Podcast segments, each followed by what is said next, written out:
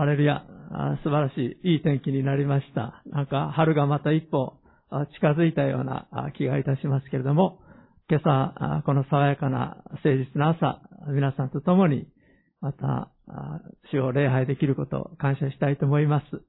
また、私は妻のために皆さんお祈りくださって本当にありがとうございました。こうして皆さんの前に元気に立てることを感謝したいと思います。また先週は、あの、金沢グレースチャペルの方で前から招かれていましたので、えー、奉仕に行ってきました。第一礼拝、第二礼拝、また夕方から、教会の中の進学校で18名の方々が学んでらっしゃいまして、ズームで参加される方々もありましたけれども、え、3回の講義をして、そして、夜帰ってまいりました。ローマ人の手紙から学ぶのは久しぶりになりますけれども、今日はローマ人への手紙の8章からお話ししたいと思います。どうぞ、ローマ人への手紙の8章をお開きください。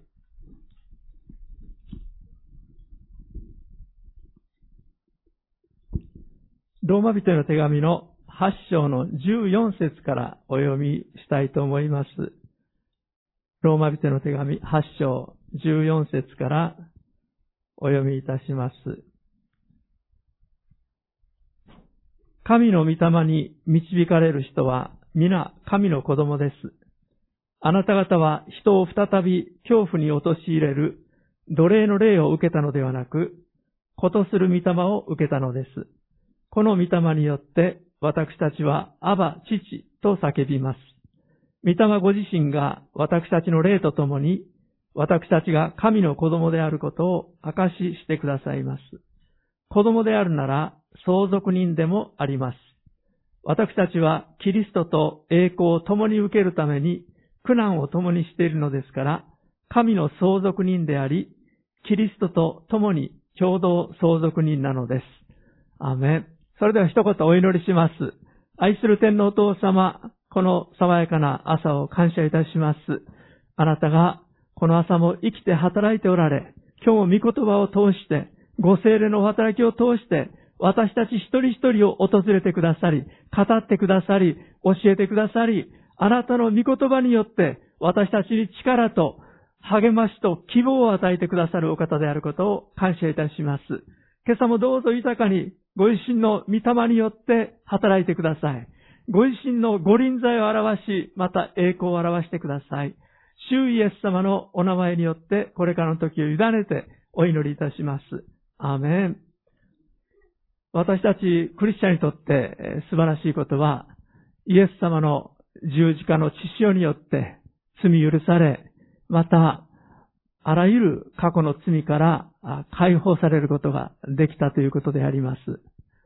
しかしながら、パウロがローマ書の5章からまた7章にかけて教えていますように、クリスチャンになった私たちの中には、まだ罪の生産工場が残っています。まあ、罪と呼んでもいいんですけれども、また、パウロはそれを肉と呼んでいます。私たちによくわかりやすい言葉で言うと、自我と言ってもよろしいでしょうか。クリスチャンになった後でも、そのような力が私たちのうちに働いています。あれ私救われたはずなのになんでこんな私なんだろうと。真面目なクリスチャンであるなら、誰もがそう思うはずであります。しかし、ローマ書の特に6章において私たちが学んだことは、このような罪の生産工場を抱えた私たちでありますけれども、イエス様はご自身が私たちのために身代わりに死んでくださったというだけでなく、このペンを皆さんやまた私だとします。またこの聖書をイエス様だとするならば、イエス様が十字架に釘付けにされた時に、私たちも一緒に釘付けにされた。イエス様が葬られた時に、私たちも葬られた。イエス様が復活された時に、私たちも復活した。なんとイエス様が天の父の右の座に疲れた時に、私たちも霊的な意味で、霊のブループリントにおいて、あ、ブループリント、あの、ブループリントですね、もう青写真において、私たちは、父なる神の右の座に座しているものとされているんだ。そのことを、パウロは私たちに教えています。特に父なる神の右の座についたことについては、あの、エペソビテの手紙の2章のところで、使徒パウロが教えています。これを合体の真理と言いますけれども、なぜ私たちがイエス様を信じ、イエス様を罪からの救い主として信じるようになった時に洗礼を受けるかと言いますと、確かに私はイエス様の死と葬りと復活に預かっています。古い私、肉にある私はキリストと共に死んだものです。また、キリストにあって私は葬られたものです。でも私はキリストと共に蘇って今新しい命をいただいて歩んでいます。そのことを表していました。ローマ書の7章ではまたさらに進んで立法からの解放ということがテーマでした。立法自体は悪いものではありません。聖なるものであります。そして、それ自体は罪ではありません。でも、クリスチャンになった私たちは、より神様を喜ばせるように生きたい。もっといい私でいたいという、そういう願いがどこかであります。それゆえに神様のために一生懸命になりたいですし、なろうとするんですけれども、なかなかそうできない自分を認めて、えー、そういう自分があるので、えー、苦しみを覚えたりします。使徒パウロもそういう自分に苦しんでいました。私はなんと惨めな人間なのでしょう。誰がこの死の体から私を救い出してくれるでしょうかと。そのように彼は嘆いていました。私たちも自分の力で生きようとするときに、イエス様を信じた後でも、自分の力にどこかで頼っていて、自分の能力、自分の力で歩もうとするときに、使徒パウロが経験したような絶望感へと導かれます。そうして私たちは改めてあのイエス様の十字架が私には必要だった。そして古い私がキリストと共にもう死んで葬られた。そのことを知りなさい。そして認めなさい。そのように計算しなさい。と。ローマ書の6章で教えられている通り、そう、もう一度あの十字架にかかってくださったイエス様の価値を私たちが認めて生きることを主は願ってくださっている方です。十字架による罪と罪の力の解放は消極的なあ素晴らしい原理であります。でも、今日学びますローマ書8章はさらに積極的な私たちを罪と罪の力から解放するもう一つの素晴らしい原理について教えています。それが、御霊の力であります。御霊の導きであります。そのことが、ローマ書の8章でテーマとなっています。ある娘さんが池で、えー、溺れて、えー、もう命が危ないところでした。通りがかりの青年がそれを見て、そして池に飛び込んで、えー、この若い女性を救いました。自分が助かったのがある青年のおかげだということを知って、この女性はお礼に行かなきゃというので、えー、後日、この青年の家にお礼に行きました。そして、えー、そこで、えー、親しくなりまして、また、あその青年の家を訪ねたり、またデートをしたりということがありました。そしてとうとうこの二人は結婚へと導かれていったんです。かつて、あの青年は、この若い女性を救いましたけれども、それでその関係は終わらなかったんです。さらに関係が続き、結婚をし、生涯を添い遂げる関係となりました。実は私たち一人一人もイエス様に出会って、イエス様によって罪が許される、あるいは病が癒された、私の人生の様々な問題の中からイエス様によって解放されたというまさに救いの経験を私たち一人一人がするわけです。しかし、イエス様が望んでらっしゃることは、そこでとどまらないんです。イエス様はその後も私たちと関係を続け、私たちをご自身の花嫁として迎え、私たちと永遠の関係の中で歩みたいと願ってくださっているお方なんです。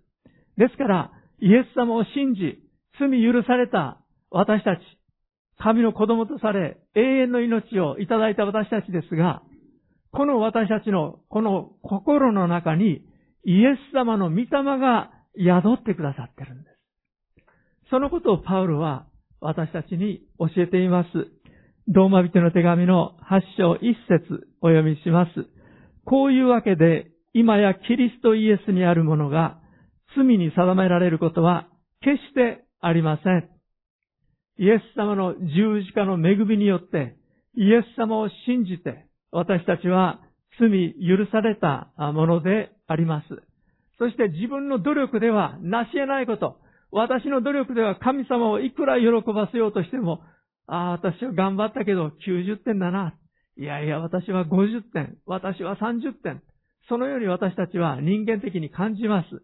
でも足りないところ全部をイエス様があの十字架で補ってくださったんです。50点の人間ならもう50点イエス様が補って100点満点の人間として受け入れてくださってるわけです。この十字架の恵みを私たちはまず今朝覚えたいと思います。二節お読みします。なぜならキリストイエスにある命の御霊の立法が罪と死の立法からあなたを解放したからです。ローマ書の話のところでこの立法という言葉はなかなか訳しにくい、ややこしい言葉であることをちょっとお話ししました。あるところでは法則と訳した方がいいんですね。立法ということ。まあ、英語で言うと law という言葉がありますけども、立法とも訳せるし、法則とも訳せるし、原則、原理とも訳せる言葉ですが、この二節においては、キリストイエスにある命の御霊の原理が、罪と死の立法から、あなたを、罪と死の原理から、あなたを解放したからです。まあ、そういうふうに訳した方がわかりやすいかと思います。あるいは法則という言葉で訳した方が、ここの説においてはピンとくると思います。三節。肉によって弱くなったため、立法にできなくなったことを神はしてくださいました。神はご自分の御子を罪深い肉と同じような形で、罪の清めのために使わし、肉において罪を処罰されたのです。それは肉に従わず、御霊に従って歩む私たちのうちに立法の要求が満たされるためなのです。肉に従う者は肉に属することを考えますが、御霊に従う者は御霊に属することを考えます。肉の思いは死ですが、御霊の思いは命と平安です。なぜなら肉の思いは神に敵対するからです。それは神の立法に従いません。いや、従うことができないのです。アメン。私たちクリスチャンの内側には、イエス様の御霊が宿ってくださってるんです。イエス様はただ過去に私たちを救ってくださっただけではない。救われた私たちの心の内に宿ってくださってるんです。意識するとしないとに関わらず、それを知っていると知っていないとに関わらず、イエス様の御霊が私たち一人一人のうちに住んでくださってるんです。ですから、使徒パウロは、それともあなた方は知らないのですか？あなた方は神の宮なのです。神の神殿なのです。私たちに教えています。私たち一人一人の体が神の神殿とされて、イエス様の御霊が内側に宿っていてくださっている。そしてこの方が私たちを導いてくださるんです。ですから、8章の14節今日の御言葉のテーマとなる言葉です。神の御霊に導かれる人は皆神の子供です。今日のメッセージのタイトルは、神の御霊に導かれる人生。神の御霊に導かれる人生というタイトルであります。私たちは神様の御霊によって、イエス様の御霊によって導かれることができるんです。この方は生きておられて、語ることがおできになる方です。私たちに道を示すことがおできになる方です。どのようにして神様の語りかけを聞くことができるか、見極めることができるか、今日そのことをお話したいと思います。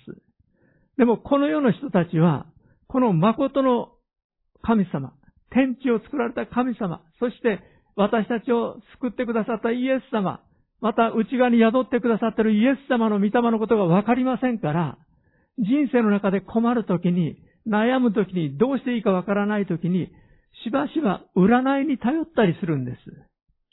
そして、占いに頼ることで変な結果を生むことがあります。聖書の中で神様が非常に憂えて禁じられていることが占いの行為であります。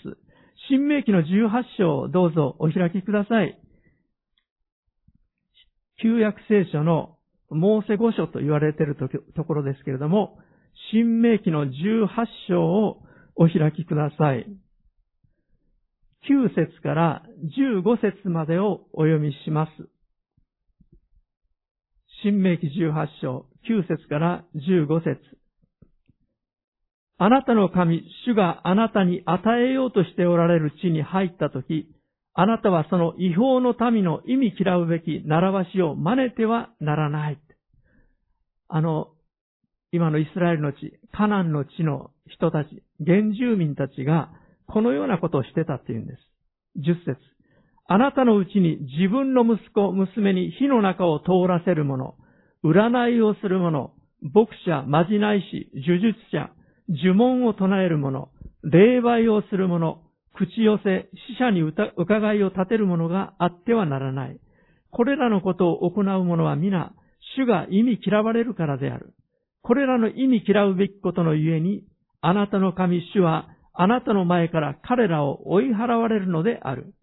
あなたはあなたの神主のもとで全きものでなければならない。この世の人たちは、この占いにいろいろなことをも求め、また占いによって支配されていることがあります。ある女性に会ったことがありますが、自分が離婚すべきかどうか占い師に占ってもらって、離婚した方がいいと言われて、それで離婚しました。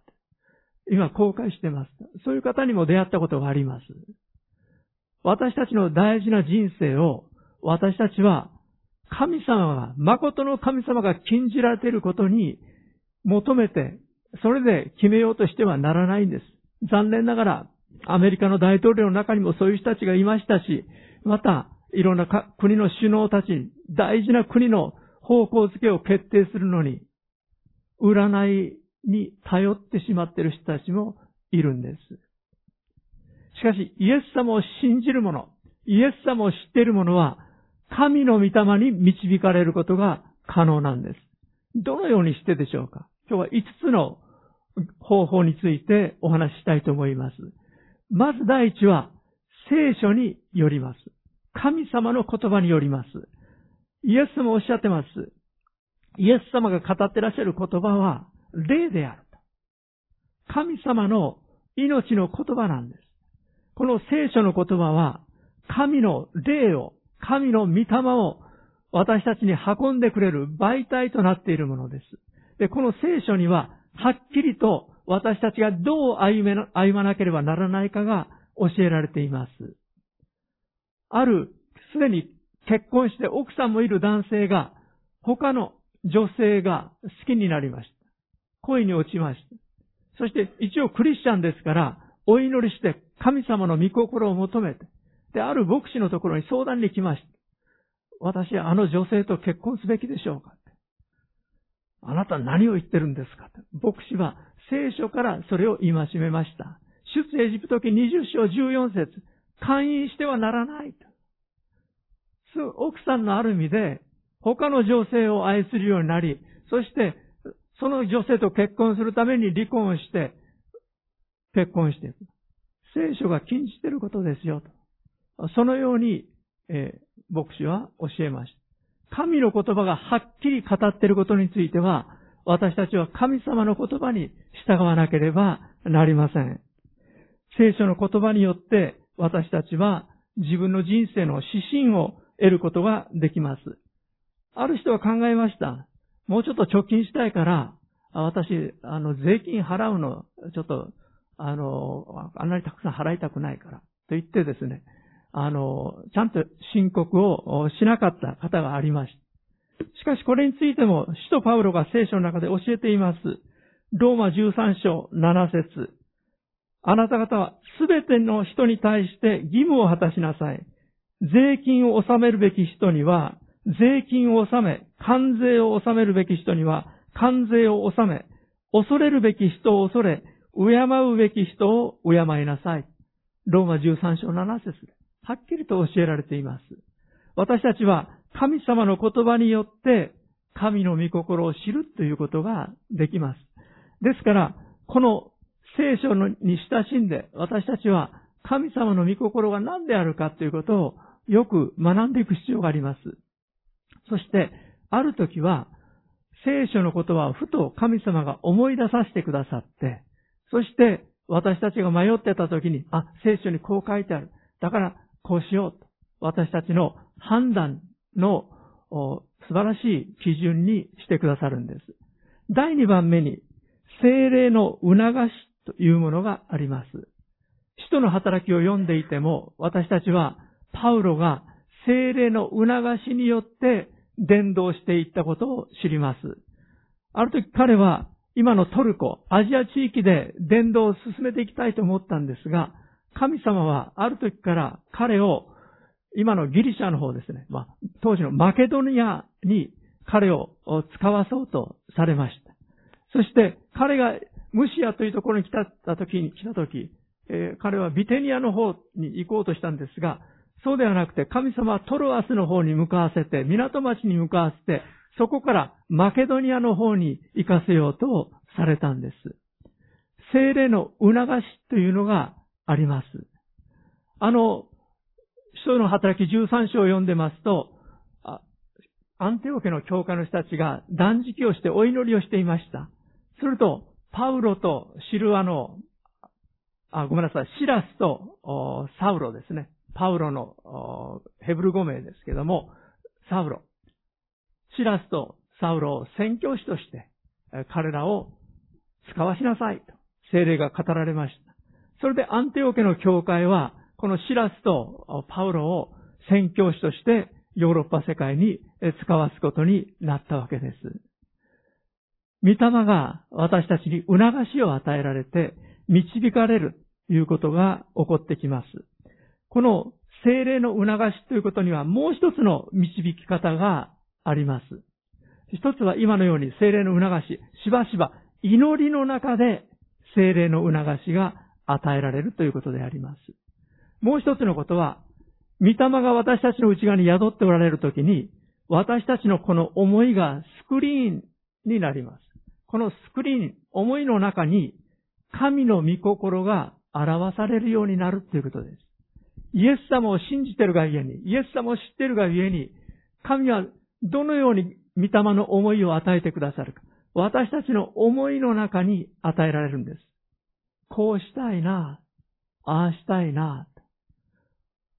ピリピ書2章13節で、パウロがこう言っています。神はあなた方のうちに志を立てさせ、ことを行わせてくださる。ですから、私たちの思いのうちに神様の御心が、そのように掲示されると言ってもいいでしょう。表されるんです。ただ気をつけましょう。私たちの肉の思いも同じこの思いのスクリーンの中に現れます。よろしいでしょうか？私たちの内側には御霊が宿ってくださっているので、御霊の思いが与えられます。でも同時に私の思いも登ってくるんです。肉的な思いも登ってくるんです。サタンからの思いも登ってくるんです。サタンは、私はサタンだ、私に従えと言って、はっきりと自分を表し導くことはしません。通常それはありえないんです。どのように働いてくるか。私たちの肉に働いてくるんです。私たちの自我に働いてくるんです。そして、誰かに対する苛立ちを覚えさせ、腹立たしさを覚えさせ、妬みを起こさせ、憎しみを起こさせ、そして、本当に悪い感情をいっぱい起こさせてきます。そして分裂を起こさせようとします。家族の関係、夫婦の関係、教会員の関係。そこにサタンは混乱を起こそうとして働いてきます。それは全部私たちの思いの中に起こってくることです。ですから、クリスチャンには戦いがあるんです。信仰の戦いがあります。思いの中で、御霊様の思いと人間的な自分の思い、サタンから来る悪い思い、それらの葛藤というものがあるんです。この人を私は愛したい、愛さなければという思いがあるかもしれない。受け入れなければ、許さなければ。でも一方では、あんなこと言われた。あんなことをされた。絶対許すもんか。そういう思いの葛藤が起こることがあるでしょう。その葛藤の中で、どの思いを優先していくか、どの思いを掴んでいくか。この選択の自由がクリスチャンにはあるということです。クリスチャンでない場合は、ああ、私はあんなに気づけられた、こんなことも言われた、絶対許すもんか、いつか復讐してやる、みたいな、その自分の思い一つだけで進むかもしれないです。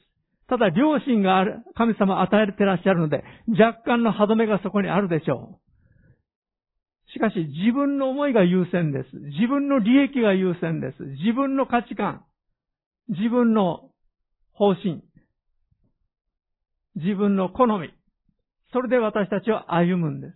しかし、イエス様を信じた者は、神の御霊に導かれるように進められているんです。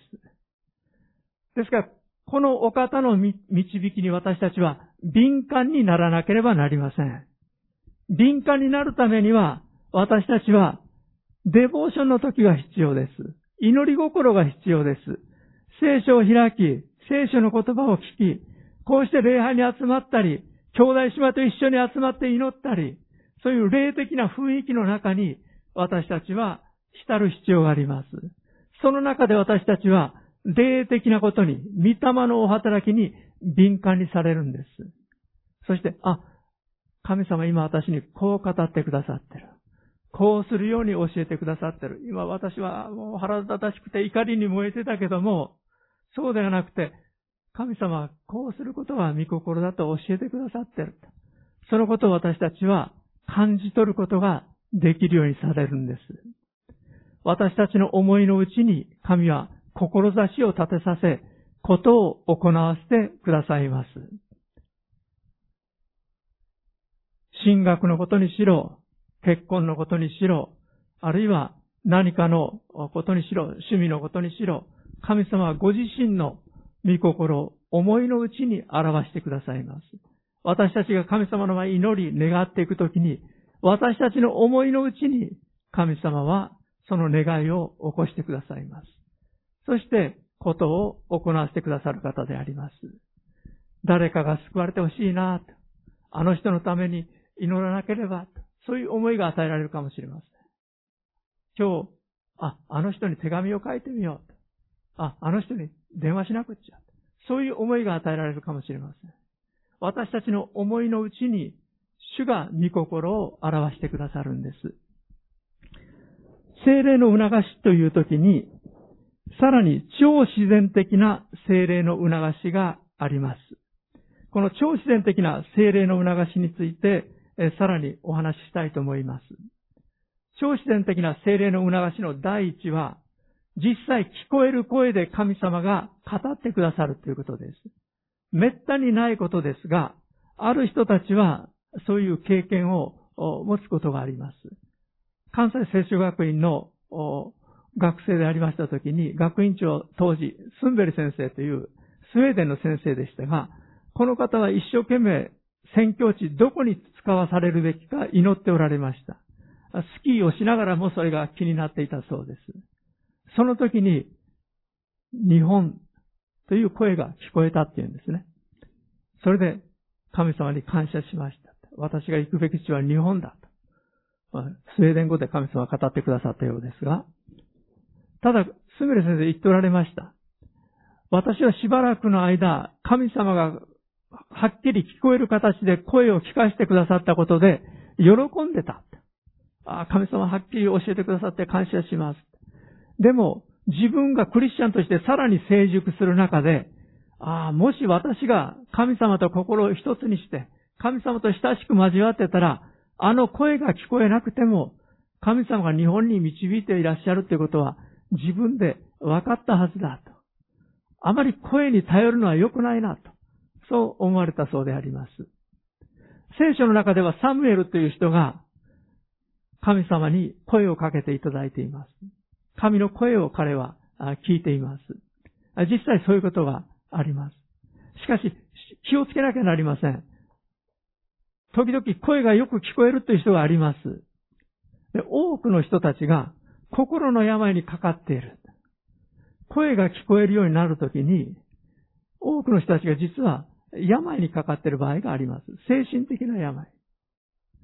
ですから、私たちは、聞こえる神の声を聞こうとして、えー、行き過ぎないように気をつけなければなりません。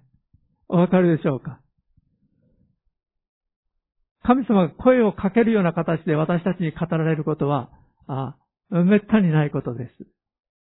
そして、それだから、聞こえたからといって私たちは、別に喜ぶ必要はないということです。主と心を一つにして、主が何て語ってらっしゃるか、細い、小さな見声で、促しで、神様私たちに語ることのできるお方だということを私たちは知っていなければなりません。私と同じ頃にイエス様を信じるようになったある大学の先輩がいました。私が聖書学校にいました時に電話がかかってきて、小山兄弟、神様があなたについて僕に語られた。小山兄弟は日本語で話してはならない。英語で話さなければ、神様があなたを撃たれて、あなたは死にますって。そうおっしゃってる。いやー、本当に心配しました。この兄弟大丈夫かなと。病院に行かなきゃならないなと思いました。第2番目に超自然的な精霊の促しとして幻によってということがあります。使徒の働き16章 10, 節において、あるよパウロは幻を見た。一人のマケドニア人が彼の前に立って、マケドニアに渡ってきて私たちを助けてください。と懇願するのであった。まあ、寝て、眠って見るのが夢で、起きてて見るのが幻だと言われますけれども、私たちの思いの中に夢、あるいは幻という形で神様は導きを表すことのできるお方であります。幻によって使徒パウロもマケドニア宣教へと導かれていきました。私が結婚のために祈っていたときに、えー、まあ断食をして祈ったんですが、3日目に、えー、当時の倉部義恵さんです。結婚すべきかどうか祈ってた時に、私の思いの中で、大変祝福された結婚式の様子が急に浮かんできたんです。その時に、あ、これは死の御心だと思いました。そして勇気を得て、結婚の申し込みの手紙を書いたわけですけれども、私たちの思いのうちに、幻のような形で、神様が見させてくださる絵というのが、時にあります。皆さんのお祈りの中で非常に大事な事柄のために祈るときに、まあ、時に断食をすることもお勧めします。でなぜ断食をするかというと、肉体が弱るんですね。肉体が弱るときに、霊が、霊の部分が活発に働くようになって、霊的なことに敏感になります。非常に大事なことについて祈るときに、しばしば断食は有効な面があります。もう一つ、夢についてお話したいと思いますが、まあ、創世記37章を見ますと、ヨセフが神様から夢を与えられたことが書かれています。お兄さんたちと一緒に、えー、大麦か小麦かがわかりませんけども、収穫してたら自分の束がパッと立って、お兄さんたちの束がそこにやってきて、ヨセフの束にお辞儀をしたという夢でした。また、ヨセフのところに太陽、月、そして11の星がやってきてお辞儀をした。そういった夢が与えられました。いや、将来、そのようなことが起こるということを17歳のヨセフに神様が示されたわけですけども、時に神様は夢で私たちに語ってくださることがあります。旧約聖書の中にも、また新約聖書に出てくるイエス様の仮のお父さんになったヨセフ。ヨセフも夢でマリアの身ごもりについて教えられました。また、エジプトに下っていくことについても教えられたりしました。この夢を通しても、今の時代も神様は働いてくださるお方であります。でも気をつけてください。よく夢を見る方があるんです。私は滅多に夢を見ないんですが、よく夢を見られる方で、全部霊的な夢だと思われる方があるみたいで、小山先生こんな夢見たんですけど、どういう意味でしょうか？って。あ、まり深く考えない方がいいんじゃないですか？って。えー、いうことがしばしばでしたけれども、まあ、しかし夢で、夢を通して神様は語ってくださり、そして、確かに皆さんが理解できるようにしてくださって、その夢が特別な励ましになるということもあり得ることです。これは否定してはならないと思います。私の信仰の先輩、大学の先輩で、非常に霊的な兄弟がありました。夢を時々見る方でした。よく夢見れるなと思ったんですが、彼の見る夢は一つ一つ意味があって、それを解き明かしてましたが、ある時彼がこう言ったんです。小山兄弟、僕とあの兄弟はね、あの、アメリカの進学校に留学してたよ。でも、君はね、あの、いなかったそこに。ごめんね。そういう夢を夕べ見たって言うんです。でも実際に後になってアメリカに留学したのは私の方です。彼らはウェールズの方に留学していったんですね。まあ、あの、ですから、霊的だと思える人、あるいは幻のこと、夢のことをよく語る人が霊的だとは思わないようにしてください。吟味をすることが必要であります。そして、夢についても、幻についても、また後でお話しする予言についても、これは吟味され、また、それが現実にならなければ、意味のないことであります。それから、そうですね、予言のことをお話しておきたいと思います。私の信仰の初期に、あの、本当に予言をする宣教師さんに出会いました。スウェーデン人の方でした。アフリカで宣教師しておられた方ですが、こうやってメッセージしてるときに急にやめられるんですよ。そしておっしゃるんです。この中に今こういう状況の方があります。今これで悩んでおられます。でも安心しなさい。神様はあなたにこう語ってらっしゃいます。で私はあの、美穂の松原で私たちのグループの単立ペンテコステ大会というのがありました。私はグループも何も知らなくて、とにかく宣教師さんに言われて、一人そこに出かけていきました。それと、そのスウェーデン人の宣教師さんがメッセンジャーでした。で、この方が語っておられた時に、また途中でメッセージやめられて、今ここにこういう若い方があります。今献身して進学校に、聖書学校に行こうと考えています。でも、経済的にどうしていこうかとか、これから将来どうなるんだろうかとか、いろいろ心配し、患っています。しかし安心しなさい。私があなたと共にいます。私があなたを導きます。そのような予言があったときに、あ、これ私のことだと思いました。大学を辞めて、そして宣教師さんのお家に居候になって、そしてこれからどうしようかっていうところでした。で、宣教師さんがあなたのために聖書学校を探しに行くと言って関西に行かれている間に私はその正解に出たわけです。で不安な気がしてました。貯金もほとんど持ってない。私の母親に頼ることも家族に頼ることももちろんできないし、支えてくれる教会もない。どうやって行こうかと。いろんな思いもありました。そのような中での予言でした。で、私は手を挙げて出て行ってお祈りをしていただいて、そして励ましをいただいて、確信をいただいたわけですが、そのような予言の役割、励ましというものが現代でもあるのは事実であります。しかしこの予言についても、使徒パウロは吟味しなさいと教えています。で、よく予言のために用いられている方々も、ペンテコステ教会の中にあります。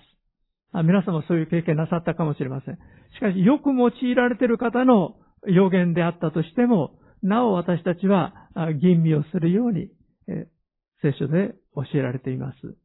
全部を鵜呑みにするのではなくて、本当に神様が語ってらっしゃることだろうか、私に関わることだろうかっていうことを、私たちは吟味する余裕を持たなければなりません。大きな意味で、聖書の言葉、精霊の促しということをお話してきましたが、第3番目、大きな意味での第3番目、神様が私たちを導かれる方法。それは、先輩の助言であります。牧師、あるいはクリスチャンとして長年の経験のある方、あるいは、霊的に、え、いろいろなことにおいて、え、指導してらっしゃる方。そういう信頼できる信仰の先輩の助言ですね。え、ちょっと聖書を開きましょう。何かローマ人の手紙に挟んでおいていただいて、信玄というところを開いてください。ソロモンの格言集でもありますが、信玄12章です。聖書の真ん中辺、詩篇の次です。信玄12章、15節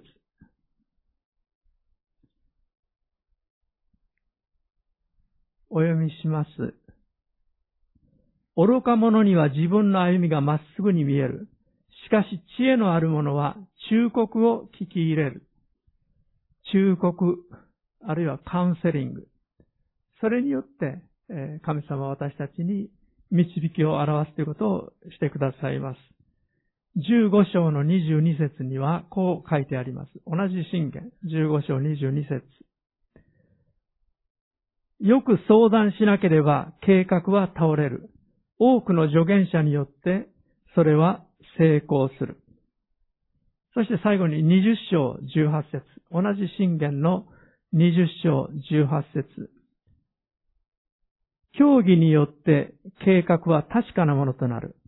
優れた指揮のもとに戦いを交えよう。具体的な決断をする前に、え相談する。信頼できる人に相談するっていうことが大事になります。でも気をつけないと、往々にして私たちは自分に賛成してくれそうな人、反対しそうな人がわかるんです。で、ある人は賛成してくれそうな人のところにだけ行きます。反対しそうな人のところには行かない。反対しそうな人には内緒にしてる。そういう弱さがありますので気をつけなければなりません。そういった、あの、主観的なものを除外して、率直に真実に語ってくれる。時に耳の痛いことを言ってくれる。そういう方の忠告を受けるということが大事になります。そして4番目。この4番目は、環境、状況を通して主は導かれるということであります。環境、状況を通して導かれる場合は、もう不可抗力というか、私たちの力ではどうすることもできないということが起こります。あの創世記に出てくるヨセフの場合もそうでした。お兄さんたちに疎まれ、憎まれ、ミディアン人の商人たちに売られて、そしてエジプトにまで行って、エジプトで奴隷となりました。また、牢獄生活を約13年間送らなければならなかった。そういう環境、状況において、嫌おうなく自分の意志とは裏腹にどうしてもそうせざるを得なかったということが私たちの人生に起こってきます。ヨセフもなぜお兄さんたちに憎まれ、なぜエジプトに売られていかなきゃならなかったかわからなかったんです。でも、そのことを通して、牢獄に約13年いたけども、王様である、エジプトの王であるファロー、パロの夢を解き明かすことで、彼は大臣にまで引き上げられました。王様の見た夢、誰も解き明かしできなかったんですが、ヨセフだけが解き明かして、これから7年間豊作の年が続きます。その後7年間飢饉の年があります。豊作の年の間に穀物を貯めて、そして倉庫に入れて、飢饉のために備えてくださいと、良い助言をしました。ファラオの気に入って、そして、このヨセフは、この危機を乗り越えるためのエジプトの大臣とされて、このパロの王としての権威以外、ファラオとしての権威以外の全ての権威がこのヨセフに委ねられたわけです。そして、飢饉がやってきた時に自分の兄弟たちが穀物を買いにはるばるとあのカナンの地からエジプトまでやってきました。ヨセフははっきりわかりました。神様は自分がこんな苦しみを受けた。エジプトに来なきゃならなかった。でも、これは皆神様のご計画の中にあったんだ。神様は私の一族を救おうとして、先駆けて私をエジプトに送られたんだ。と、わかりました。そして、ひどいことをしたお兄さんたちでしたけれども、ヨセフはお兄さんたちを完全に許すことができたわけです。私たちも、どうして私の人生の中にこんなことが起こるんだろうなんであんなことがあったんだろう理解に苦しむことが起こってくることがあります。自分の願いとは裏腹に、あるいは自分で思ってもみなかったことだけれども、状況によってこうせざるを得なかったということが人生の中で起こってきます。しかし、その中にも神様が働いてらっしゃるということを覚えてください。かつて中国は宣教師たちにとってもう一番もうワクワクする宣教地でした。ハドソン・テイラー先生によってですね、中国宣教の夢を多くの若者たちが持つようになりました。ヨーロッパからアメリカから中国宣教を志した人たちがたくさんありました。ところが、中国が共産化されて、そして共産主義国家となった時に、すべての宣教師たちは国外に出ていかなきゃならなくなったんです。どうしてこんなことになったんだろう。中国宣教を志してきたけど、これからどうして行った行ったらいいんだろう。中国へ行こうとして備えていた人たちも、どうしよう、どこに神様導かれるんだろう。なんと多くの宣教師たちが日本に導かれて来られたんです。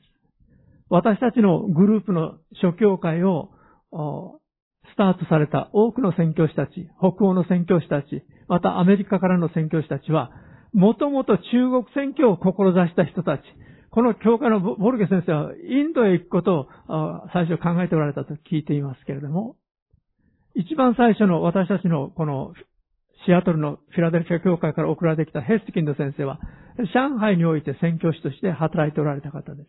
そういう人たちが中国の共産革命によって場所を奪われ、そして祈り、導かれて日本に来られたんです。日本はその恩恵に預かることになりました。でも、人間的にはどうしてと思えることが多々あったと思います。しかし歴史を振り返るときに、中国が共産化したことで日本は恩恵を受けたわけです。で、あの中国はどうなったかというと、共産主義の時代の間になんと、精霊のお働きによって、クリスチャンがどんどん生まれて、迫害の中にあっても神様から知恵が与えられて、福音が伝えられて、1972年に国が開いた時には、なんとものすごい数のクリスチャンたちが中国に存在していることが分かりました。すごいリバイバルが起こっていたんです。私たちは環境、状況を通しても神様が働かれるということを知らなければなりません。そして、ローマ書8章28節の御言葉を覚えたいと思います。ローマ書8章28節。神を愛する人たち、すなわち神のご計画に従って召された人たちのためには、すべてのことは共に働いて益となることを私たちは知っています。私たちは時になぜこんなことがあったんだろう。なぜこんなことが起こってきたんだろう。どうしてと思えることがありますけれども、すべてのことを働かせて益としてくださる方があるということです。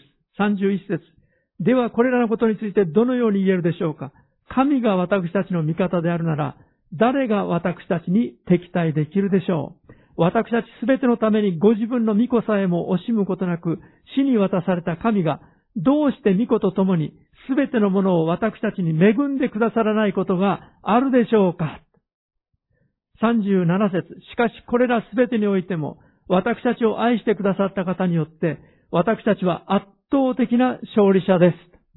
アメン。問題は私たちが神様の味方になっているかどうかです。神は私たちの味方でありたいと思ってらっしゃいます。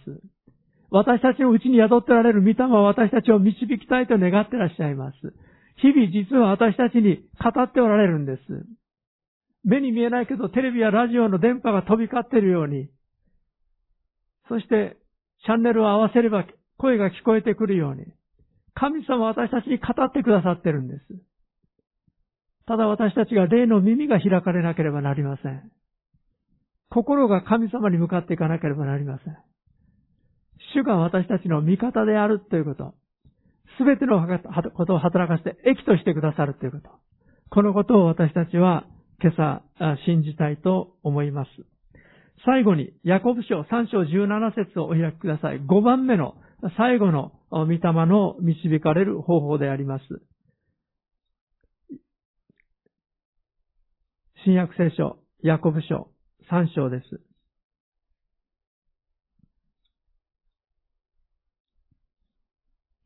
ローマ人からの手紙からここに飛んでしまいましたけれども、しかし、ヤコブ書の中に素晴らしい御言葉がありますので、3章17節をお読みしたいと思います。そうですね。13節から18節までお読みします。ヤコブの手紙3章13節から18節あなた方のうちで知恵があり、分別のある人は誰でしょうか？その人はその知恵にふさわしい柔和な行いを立派な生き方によって示しなさい。しかしもしあなた方の心の中に苦々しい妬みや利己的な思いがあるなら、自慢したり真理に逆らって偽ったりするのはやめなさい。そのような知恵は上から来たものではなく、地上のもの、肉的で悪魔的なものです。妬みや利己的な思いのあるところには、秩序の乱れやあらゆる邪悪な行いがあるからです。しかし上からの知恵はまず第一に清いものです。それから平和で優しく協調性があり、憐れみと良い身に満ち、偏見がなく、偽善もありません。アメン。キリスト教会で語られていることだから、立派な衣を着た聖職者が同意していることだから、語っていることだから、それで、キリストの精神に立って行動しているとは限りません。ロシアのプーチン大統領が神様の御心に従って私たちは戦争をします。ウクライナに侵略し続けました。ロシア正教の最高の聖職者もそれに同意して、これは神の御心です。聖書に照らすときに、それは本物のキリスト教ではないということを私たちははっきり知らなければなりません。本物のキリスト教というのは、この14節、15節にあるように、しかしもしあなた方の心の中に苦々しい妬みや利己的な思いがあるなら、自慢したり真理に逆らって偽ったりするのはやめなさい。そのような知恵は上から来たものではなく、地上のもの、肉的で悪魔的なものですと、聖書を教えています。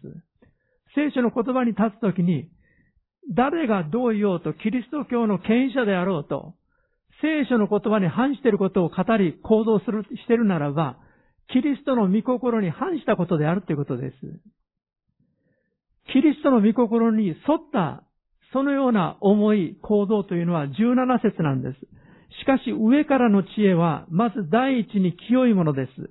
それから平和で優しく協調性があり、憐れみと良い身に満ち、偏見がなく偽善もありません。御霊の導きは、この御霊のご性質の雰囲気の中にあるんです。よろしいでしょう私は神の御霊に導かれているという人は、神様の御霊のご性質の雰囲気の中にその心がある人なんです。御霊のご性質というのは、あのガラテヤ書5章22節で教えられているように、愛、喜び、平安、寛容、親切、善意、誠実、乳和、自制。このような雰囲気。これが御霊の特徴なんです。御霊がここにご臨在してらっしゃるというその特徴は、愛、喜び、平安、寛容、親切、善意、誠実、乳和、自制です。このようなものを禁ずる立法はありませんとしてパウロは教えました。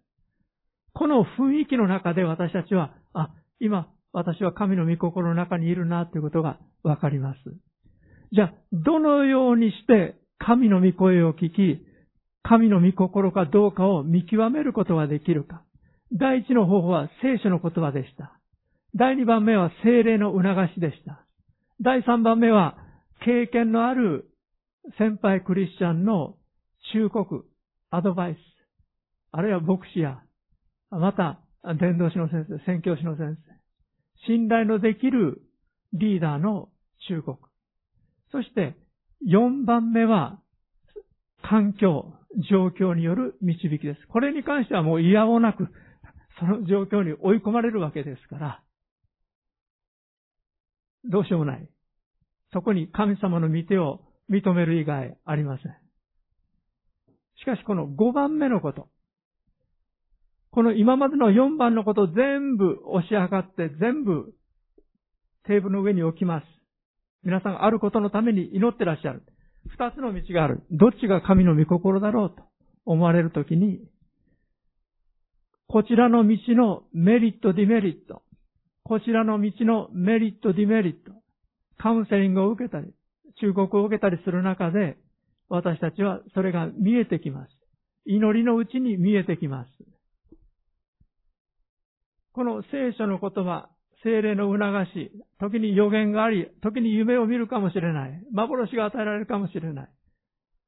そういう中で私たちはなお祈るんです。